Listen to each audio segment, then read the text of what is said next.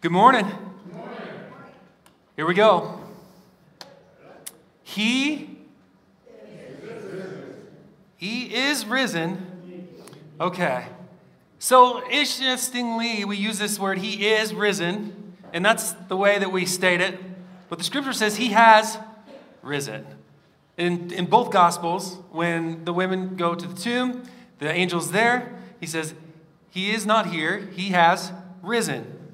So, this call and response that we use on Easter, He is risen, and then He is risen indeed, is uh, a declaration. It's the truth of the gospel, it's the affirmation of what's happened and what's changed. That 2,000 years ago, Jesus died on the cross. He stayed in the grave for three days. Then he was resurrected to new life, and he came out holding the keys to death and the victory over Satan. And so we say that he is risen. But the reason why we say he is risen is because he has risen. So the declaration there is important. It is, he is risen. And the emphasis is on is, and this small distinction in the grammar makes all the difference in the world. In fact, it's so, uh, it's so important, this kind of distinction, that Jesus himself used it to make the argument for the resurrection of the dead. In Luke chapter 20, when he's debating the Sadducees who didn't believe in the resurrection. They didn't believe there was a resurrection from the dead. And they had sort of laid this logic trap using scripture about if a man had a wife and he died, and then she married his brother, and then he died, and so on and so forth. Then they said, if they were all resurrected, then whose wife would she be? So Jesus laughed and said, You neither know the scriptures nor the power of God, which is sort of uh, bless your heart kind of statement in that day, right? You can say whatever you want as long as you end it with bless your heart. That was kind of a bless your heart, you don't know what you're talking about. In Luke chapter 20, in verse 35, he says this But those who are considered worthy to attain to that age and to the resurrection from the dead neither marry nor are they given in marriage, for they cannot die anymore. And then he says this But the dead are raised. Even Moses showed in the passage about the bush where he calls the Lord the God of Abraham and the God of Isaac and the God of Jacob. So he's making a point here, and he's going to round it out by this. Now, he is not the God of the dead, but of the living, for all live to him. And if you missed it there, it's the emphasis of the present tense that God is the God of Abraham, and the God is the God of Isaac, and the God of Jacob. And he's making a point here that God is not the God of those who are dead, but those who are living. So the living God is the God of the living. And he makes that point saying that it's a present tense, they're all alive to him. And all in that verse is referring to Abraham, Isaac, and Jacob. So, we're going to do one thing this morning. Ready? I have one aim, and it's to teach you the meaning of life. Right? Does that sound like a bit too much to bite off on Easter morning?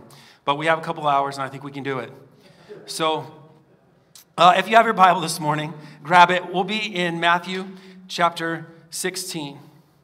And uh, I want to walk through uh, a text this morning that uh, will be somewhat familiar to you. It's not interesting, the resurrection text that you would have expected today, but I think it helped, the re- because the resurrection makes this text make sense. Okay? So we're going to talk about the meaning of life this morning. And so when we're talking about the meaning of life and the different distinctions that we have, um, in the Greek, there's three words that are translated life in our Bible, right? So there are um, three different nuances to what kind of life is being referred to when we think of life. And when we read it in the scriptures, we think about eternal life or your life here on earth or um, your, your life or what it's composed of. So, bios is the one that we get our word for biology, right? Bios just means literal physical life. Everything that is living on earth and has movement and, and breath and is an organic uh, organism is considered part of the bios. But then there's zoe, which is the, the, the, the aspect of being alive. And this is the only one of the words of life that also can be used has, that has a verb attached to it. So you can be living, right? And when Jesus talks about eternal life, this is the word that he uses, zoe. And uh, then the last one is psuche which occasionally is, is translated life, but it also means something like the soul. And so, because these are nuanced, and, and when I put them in those terms, you get a little better understanding of maybe what they refer to, but that's really not a clear enough distinction for us to make sense of some of the other statements that Jesus makes. Like when Jesus says, I am the way, the truth, and the life. Well, does he mean the life here on earth, like physical life, or does he mean the eternal life afterward, or does he mean like I am the soul that you could have that perpetuates? And so we need to sort of work through that to understand what kind of distinctions are being made. And is it the same kind of life that he says, when whoever wishes to save his life will lose it, but whoever loses his life for my sake will find it? And I think we're all thinking, I'd like to keep my life. So am I supposed to want to save it and so that I don't lose it? Or if I want to save it, do I lose it anyway? And so I think there's some importance to teasing this out because everybody wants life or more life or longer life or better life. And so all of our living, which would be that Zoe, all of our living seems to be pointed towards and focused on how we can either improve our lives, prolong our lives, insulate our lives. And so we, we sort of totally focus on this one aspect to, to uh, perpetuate our living. And Jesus means to teach us something because he tells us that death is actually the only way to life, which is a profound reversal of how we generally think about things. So, the question this morning is Do we have the same definition of life? And do we really understand how we find that life? Well, let's pray, and then we'll walk through the text this morning. Heavenly Father, I pray this morning that you would teach us in your word what life is and how we may find it. That we thank you that you have done all that needs to be done, that we can find life, that we can have life. So, God, in the next moments, we need your spirit to help us, to teach us by your word that it would form us and give us life. Breathe into us your very words by your spirit that it would form and shape us to grow in you in the likeness of your Son. We ask that you would help us in this because we cannot do it on our own. We ask this in Jesus' name. And everyone said, Amen. Amen. So he is risen. We can say that because he has risen. And so I want to talk about this reversal that happens at this point. Suppose you got up this morning and uh, you looked at your phone and there's a text that's from an unknown number, but the, the, the caller ID already has it in there. It's from Jesus. Wow, right? He's already got your number, okay? He sent you a text and it says, I'm coming back, right? And that's a loaded statement. You think, that's important. But he also then sends a text a little bit later and says, but don't tell anyone, okay?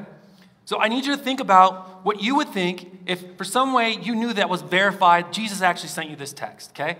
And he said, I'm coming back. And then it, I don't care what your perspective about what the end looks like, it would be a loaded statement. You would have expectations of what's going to follow because he's coming back. Like you'd be expecting some things to happen and what that was all going to look like, right?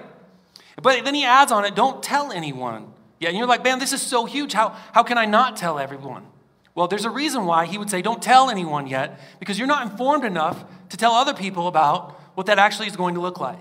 Okay? Now, he's not going to send you a text, but in the text that we're going to read this morning, two different texts, by the way, right?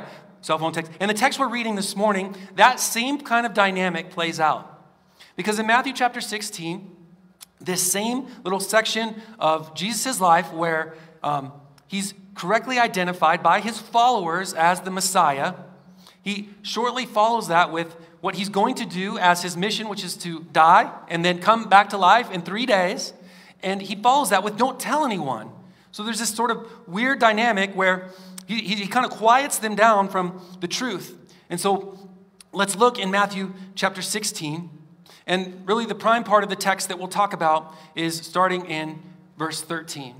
But I'm going to just sort of recap for you what's happening uh, at this moment. So, this is taking place in a region called Caesarea Philippi, which is important because there is a shrine to various gods. And this is the head of the river Jordan and one of the main tributaries to it. And so there's a lot of false worship and uh, going along. And so Jesus asks his disciple, who do, who do people say that I am?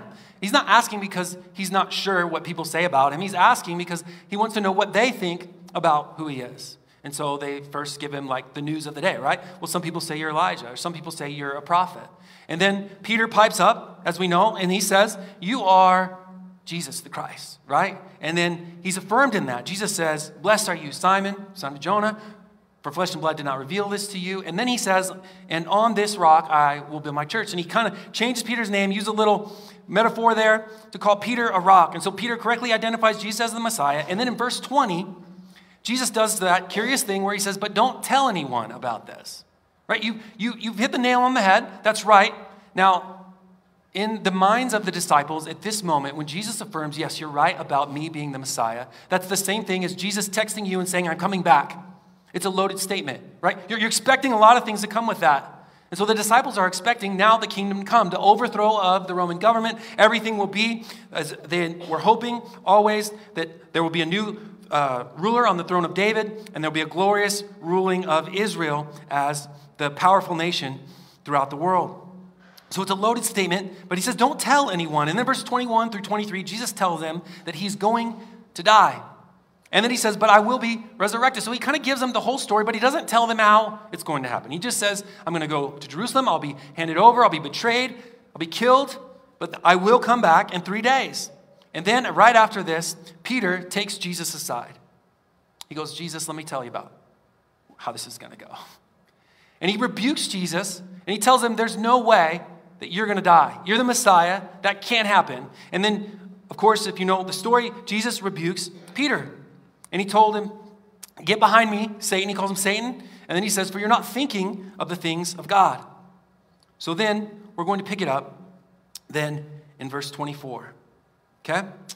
Says, Then Jesus told his disciples, If anyone would come after me, let him deny himself and take up his cross and follow me. And, and in this text, there's, there's three words, and they all say the same thing, but it's translated two different ways, right? If anyone would come after me, that's the word follow me or come after, or disciple. And then he says, he's speaking to the disciples, which would be the same thing, those are be his followers. And he said to, to deny himself, take up his cross, and follow me. And so he kind of gives some qualifications about following him. So we need to understand that being a disciple equals following, right? That's, that's the part and parcel of what it means to follow Jesus. Disciple, come after me, follow me. So, what he's done here is he's putting in place the things that need to be in place. He says, Find your place. Peter went from, Peter, you're the rock, and on this rock I'm going to build my church, and the gates of hell will not prevail right against it, and I'll give you the keys to the kingdom. All that, good, good, good. He went from rock to a stumbling block. He says, Peter, you're being a stumbling block. So, what, what changed in that dynamic? Well, the problem is that Peter got ahead of Jesus. And what, what he says to him literally is, Get behind me, Satan. Not because you'd rather have Satan in your back doing things so you can't see him, but because Peter had gotten ahead of him. And that's what he tells him. You were not thinking with the mind of God, you're thinking with the ways of man. And so Jesus properly repositions Peter where a disciple belongs behind the master. Behind the master, learning from the master. You're not a leader of Christ, you're not an equal to Christ. You do not come along Jesus, come along with Jesus and try to counsel him on the way that things ought to go. And that's Peter's mistake. So Jesus uses this moment not only to reposition Peter, but then he's going to qualify for everyone what it means then to be a disciple or a follower. And he gives two descriptions or two qualifications for those who are going to follow him. Right? So if anyone would come after me, he must first deny himself. That's the first qualification he gives deny himself. If you're going to follow Jesus, it means denial. This is the same word for denial that you would expect when Peter had denied Jesus three times. He said, I absolutely do not know that man, that kind of denial. You must deny yourself, is what Jesus says, though. If you're going to come after me, you must deny yourself. And so the question here is what is self? Which is not to be confused now with self denial. Those are actually two different statements, right? Self denial is um, using self as sort of the adverb to modify what the denial is. Like self denial is like saying, I'm not going to have some of the things I'd rather have. I, I, am on a diet. You know, I shouldn't eat four donuts. I'll only have two. That's, that's self denial. But denial of self is, is something totally different. Self is the subject, it is the noun, it is receiving the force of the denial. This means it's the denial of your very own being. Like if I asked you who you are and you begin to describe what it is that makes up your life with some qualifications of like maybe where you came from and who your parents are and what you do, all of those things, that is your yourself. But it's also the sense of your knowing that you're alive, like your, your internal um, dialogue and, and all that makes you you. That's the self that Jesus means. So this means a, de- a denial, excuse me, of your very own being. everything that makes you you. That's just the first qualification, though, because then he goes on and he says, He must take up your cross, which is a shocking statement. Jesus makes this statement about bearing his cross, obviously, before he's crucified. He makes it well before that, and so it's got a whole host of ideas already buried into it that gets lost on our modern ears and on our minds because of our perspective. It's essentially this a gross picture of total subjection. It's crushing of personal identity. It's absolute autonomy removed and total subjugation. Not to mention that it's an utterly brutal death sentence, right? So, on top of the fact that it means you're going to die, it means all of these other things before that because the Romans use it to absolutely enforce their rule for anyone that got out of line or broke laws or were insurrectionists, right? And so there was lots of reasons why you might be crucified. So when he says to take up your cross, it means all of these things that we tend to miss. And we've lessened this idea to something more like a proverbial statement, meaning this is a difficult thing to do, right? It's, a, it's sort of a, a passing difficulty. And no one would have ever dare say in this moment, it was a medium hard crucifixion. Like it was touch and go for a minute. I wasn't sure I was going to make it, right? Because make it never makes it into the chat because it's a death sentence. It's a foregone conclusion. The inevitable outcome of this is death. Taking up your cross is not a trial, it's certain death. Jesus is not asking us to buck up in temporary circumstances, he's pointing towards a, a permanent idea. The imminent and undeniable outcome of the events of taking up a cross is that it ends in a crucifixion, which ends in death. And so, this is what he asks for his followers. Anyone who comes after me must deny his very self. Everything that makes you you, and everything that you pursue, and everything that you hold dear must go away. And also, take up your cross, because that means total subjection and total uh, removal of identity, and you're going to die. And so, we tend to go, okay, so what's the metaphor here? What's Jesus really saying, though, right? We turn this into an allegory. And Jesus doesn't say you need to identify with my cross. He says, take up your cross. Well, who should do that? Well, anyone that would come after me. So these two qualifications are non negotiable. It's not something that you can choose to do or not do. So the way of following Christ entails denial of self and the ensuing death of that same self. And the only way that we can have life is to have the same death, the very same kind of death. So, what does that mean? Like, how, how are we supposed to have the same kind of death as Jesus did? Well, we read it in the music portion of the service. In Romans chapter 6, verse 5, it says, For if we have been united with him in a death like his, we shall certainly be united with him in a resurrection like his. This is an interesting statement if you think about it. Like, how can you have a death like Jesus but still be alive? That's a, that's a pertinent question because it's something that he's required of us. If you're going to come after me, you have to be crucified. Well, so I mean, like we literally have to crucify ourselves. Obviously, we know that's not true because there's been a long history of people not being crucified and yet being followers of Christ.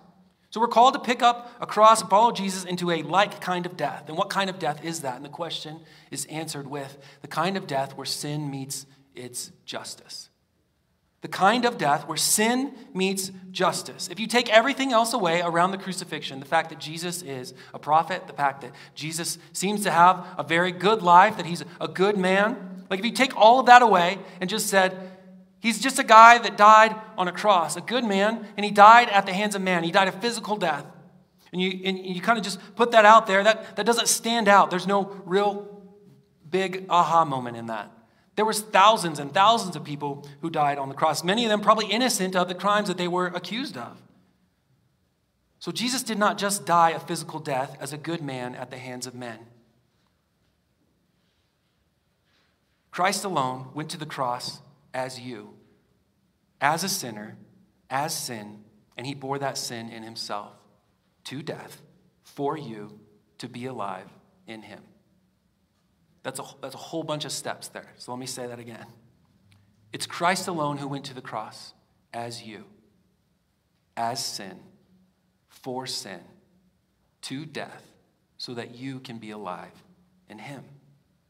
2 Corinthians 5:21 it says, "For our sake, for, for your own good, for our sake he made him sin." That's that him there is Christ. He made him sin who, to be sin who knew no sin, so that in him we might become the righteousness of God. And, and these are being statements. he made him to be sin. Uh, he, he made him to be sin who knew no sin so that we might become. That's another being statement. Christ died not just as sin, but also as a curse for us. We are set free from the curse because Christ is the one who died cursed in our place. Galatians 3:13 says, "Christ redeemed us from the curse of the law by becoming a curse for us, for it is written, curses everyone who is hanged on a tree."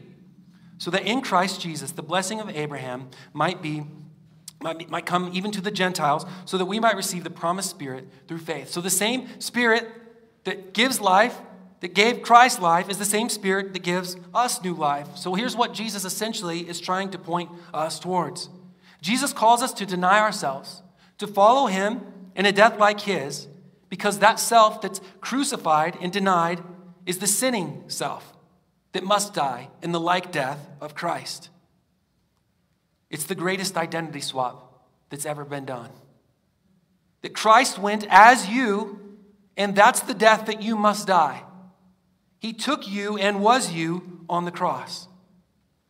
Here's what 2 Timothy 2:11 says about this. This saying is trustworthy. It is true. You, you can bank on this. This is a doxology of the early church. The saying is trustworthy. For if we have died with him, we also will live with him. If we have died with him, we will also live with him. And if we endure, we will also reign with him. And if we deny him, he will deny us. And if we are faithless, he remains faithful, for he cannot deny himself. Okay, so that, that, that, that last bit there is uh, denying him, and he'd have to deny us. So, to have a life like him, we must have a death like him. And to live with him, we must have died with him. And so, Jesus moves us from this idea about what does it mean to die and to follow him to something more important about the costs of following him. And so, that comes in verse 25 of our text.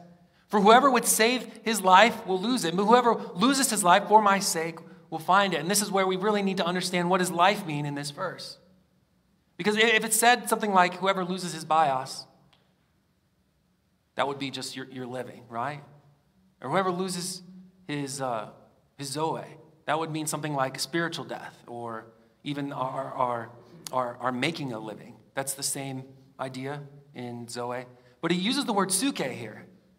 And we, we find that that means soul. And it's, it's sort of unfortunate that it's translated life here, but Hear now what Jesus says if you just replace life with soul. For whoever would save his soul will lose it. But whoever loses his soul for my sake will find it. So he wants to talk about the costs and, and what it is that we're trying to do when we seek our life. And so Jesus' offer is not whoever wants to have eternal life should do these steps. That's, that's not the presentation here. Here's how to earn it. He doesn't say that. He said, If anybody wants to be my disciple, that is to follow me, he will have eternal life because by following him, we get him. Consider that Jesus is not trying to appeal to your ability to calculate correctly a long term return on investment. He doesn't say what you get in the end is better than what you'll have now. That's not, that's not the correction he's making here. He doesn't say, if you do X, here's the cost, but look what you'll gain. What Jesus is actually saying is the exact opposite. If you think that you'll gain enough to get the goal that you believe you're after, you're wrong. The profound point here that we miss is Jesus is not unclear about the requirements of following him. It's that we're tragically unclear about what we actually have in our possession. We're unclear about our valuations of the world. Our lack of perception and imposing our values onto what Jesus is saying causes us to miss this. We think if I, if I hold on to the stuff of life, that's what Jesus is really talking about. That's not what he said. He, he means something more profound and more deep than that. First and foremost, the prize, the object of what Jesus is holding out is not eternal life, it's himself.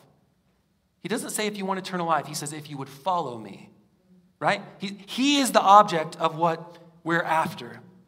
And so his disciples must see that first and foremost. But the important, um, the important inherent truth of that is that by following him, we gain him. And we gain him, then we gain life. Because I am the way, I am the truth, and I am the life. So by having Christ, we have life. Whoever has the Son has life. John says it that way. So Jesus is clear about the question, but the question for us then is do you really understand about the valuations of what's in the world and what life really is? I don't know when Beanie Babies came out, but everybody lost their mind for a good decade. And they were giving them out at McDonald's, and you could buy them in the stores, and there was vending machines, and they cost like a dollar, you know? Maybe that, maybe a little more if they were like a nice one or something. So apparently, this is the most expensive Beanie Baby. It uh, is valued at $500,000. This is the Princess Diana Beanie Baby. Originally retailed for $4.95. So here we have this idea of, of something that we think is very valuable. So suppose during the Beanie Baby craze, you had invested good sums of money in something that you thought was going to pay off later, right? Maybe, maybe if I'd gone a little further back, you'd think of some collectible baseball cards or sports cards, something like that, right? Where, where you can invest in something and you think that you actually hold a lot of value because you have this thing. But if you actually ask, what is the actual value of this little bit of fabric and some stuffing? It's cents on the dollar. And it's not even about the retail price of it. It's, there's something more to the valuation that we think that we are making a true calculation, and Jesus is desperately trying to tell you you've missed the point. That's not a true calculation. What good is it to gain the whole world and lose your soul? He's, he's telling you in a different way that what is the price of a soul? How, how could you buy it? If you could collect everything in the world, would that be enough to purchase a soul? There's nothing that can buy a soul. That's the rhetorical answer. So when he says, What, what good is it? What profit is it? How could you do it? If you had everything in the world, would that be enough then to purchase your soul? And he says, No. That's, that's the rhetorical answer. There is nothing that you can do to get it. So, how much does it cost then to add an hour to your life? And, and even if you had enough to do it, could you do it? Let alone, could you extend your life by any meaningful amount of time? Right? There's, there's no amount of goods that can purchase something. And so, Jesus is not talking about the goods of life. What Jesus is inviting then is total surrender to the reality that your living and gaining life is really not gaining anything, it's really death. The, the, the object that you're straining for and trying to prolong is pursuit of death. And Jesus is trying to get you to say that. Even if you got it all, would it change a thing? And you'd have to say, no, I'd still die. I'd, I'd still be in the same condition. Maybe I went a little more comfortably.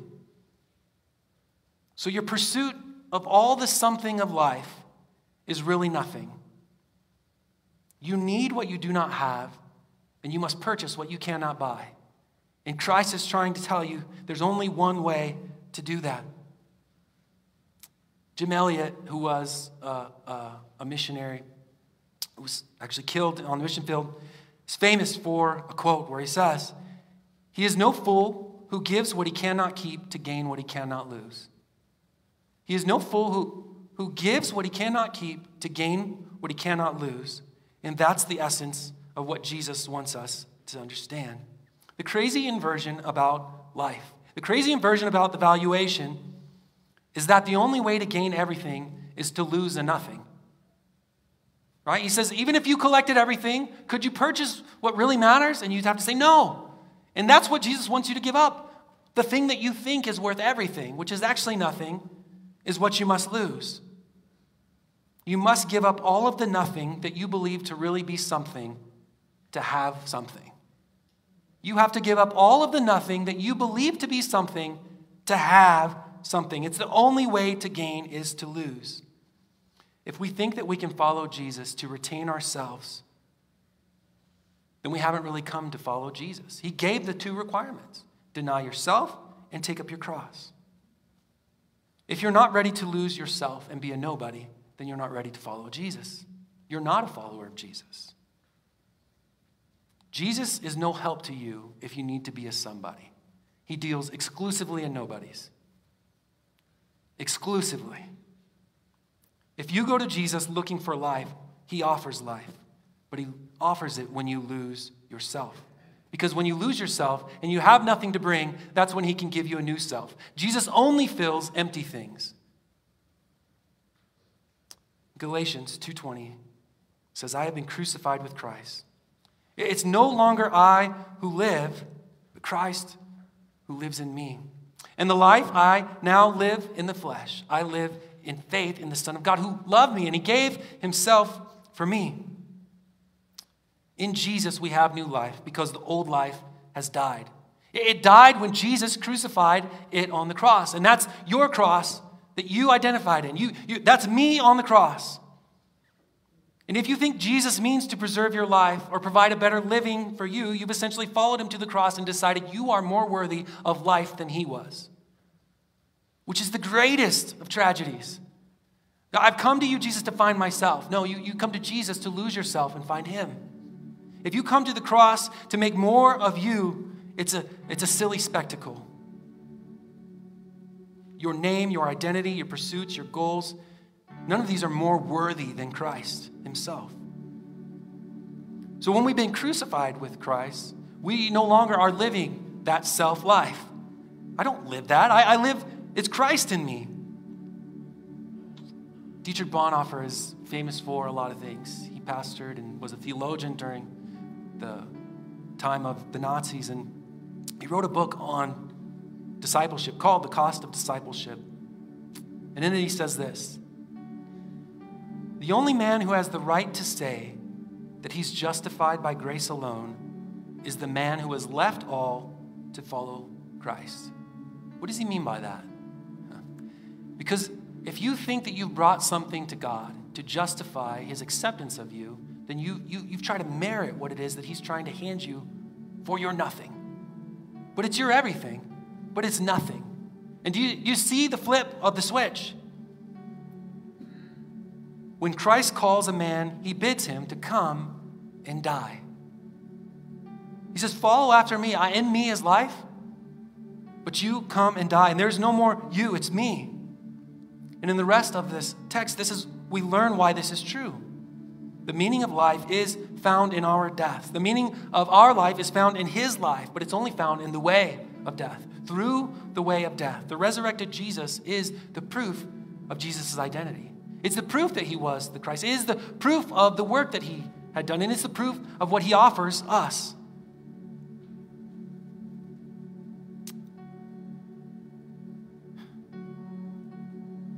Every life ends in death. Jesus is the only death that ends in life.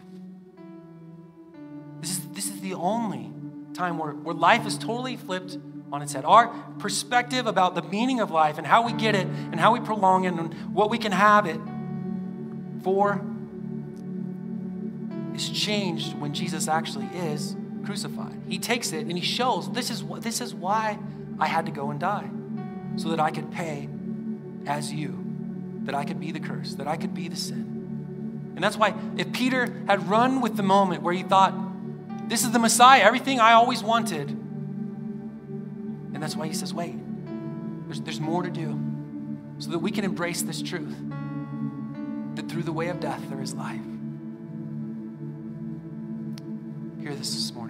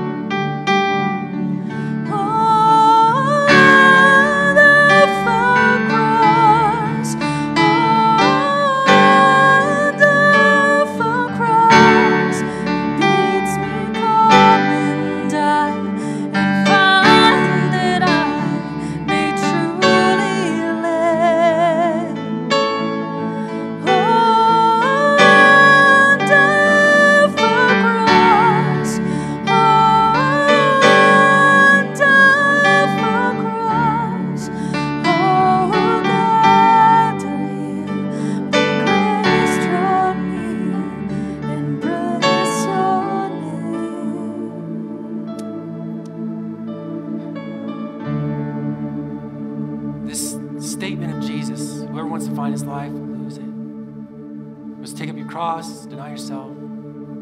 It's made in three of the Gospels, but only Luke records this little extra in there. You must take up your cross daily and follow me. It's, a, it's, a, it's an ongoing thing because though you live as Christ in you, you still are walking around with the remnants of the old you. So he asks us to to carry our cross daily. In 2 Corinthians verse 4, or chapter 4, verse 10 says, We always carry around in our body the death of Jesus, so that the life of Jesus may be revealed in our body.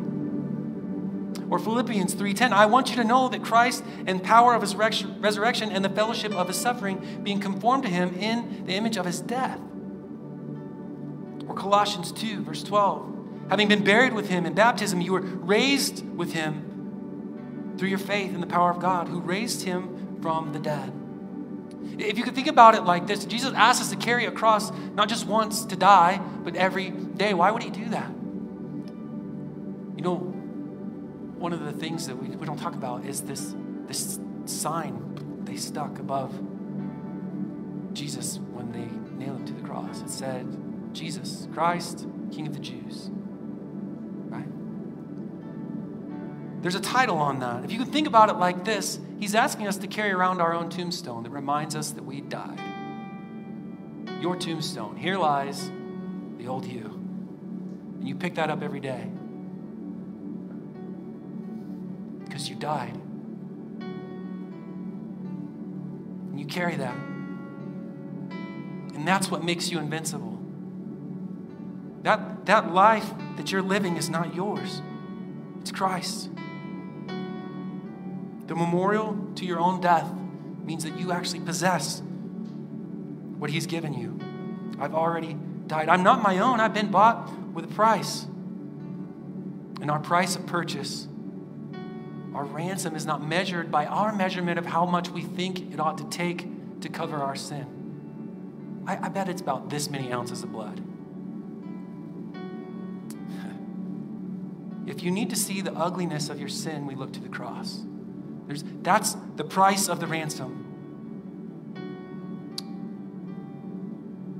This whole process is laid out in Romans 6. I want to read you this full text in light of what we've heard this morning. Do you not know that all of us who have been baptized into Christ Jesus were baptized into his death? When, Jesus is talking to Nicodemus, and Nicodemus wants to know, how, do, how can I be born again? Jesus says, You must be born of water and of the Spirit. You have to be born from above.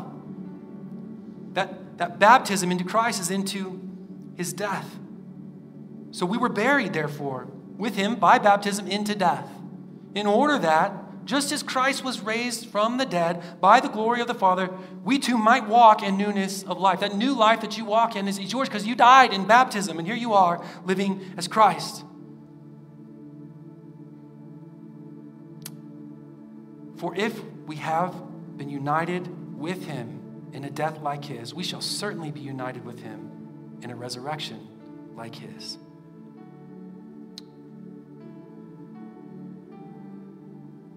We know that our old self was crucified with him in order that the body of sin might be brought to nothing, so that we would no longer be enslaved to sin. For one who has died has been set free from sin. For if we have died with Christ, we believe that we will also live with him. And we know that Christ, being raised from the dead, will never die again. So death no longer has dominion over him. That's the invincible part. As you're carrying Christ's death with you and your death, he died to sin once for all, but the life he lives, he lives to God, so that you also must consider yourselves dead to sin and alive to God in Christ Jesus. The invitation this morning is what Jesus offers, what he holds out to you. If you want to follow me, deny yourself and pick up your tombstone because the old you has died. And if you want to walk in newness of life, you want to follow me, you'll have life.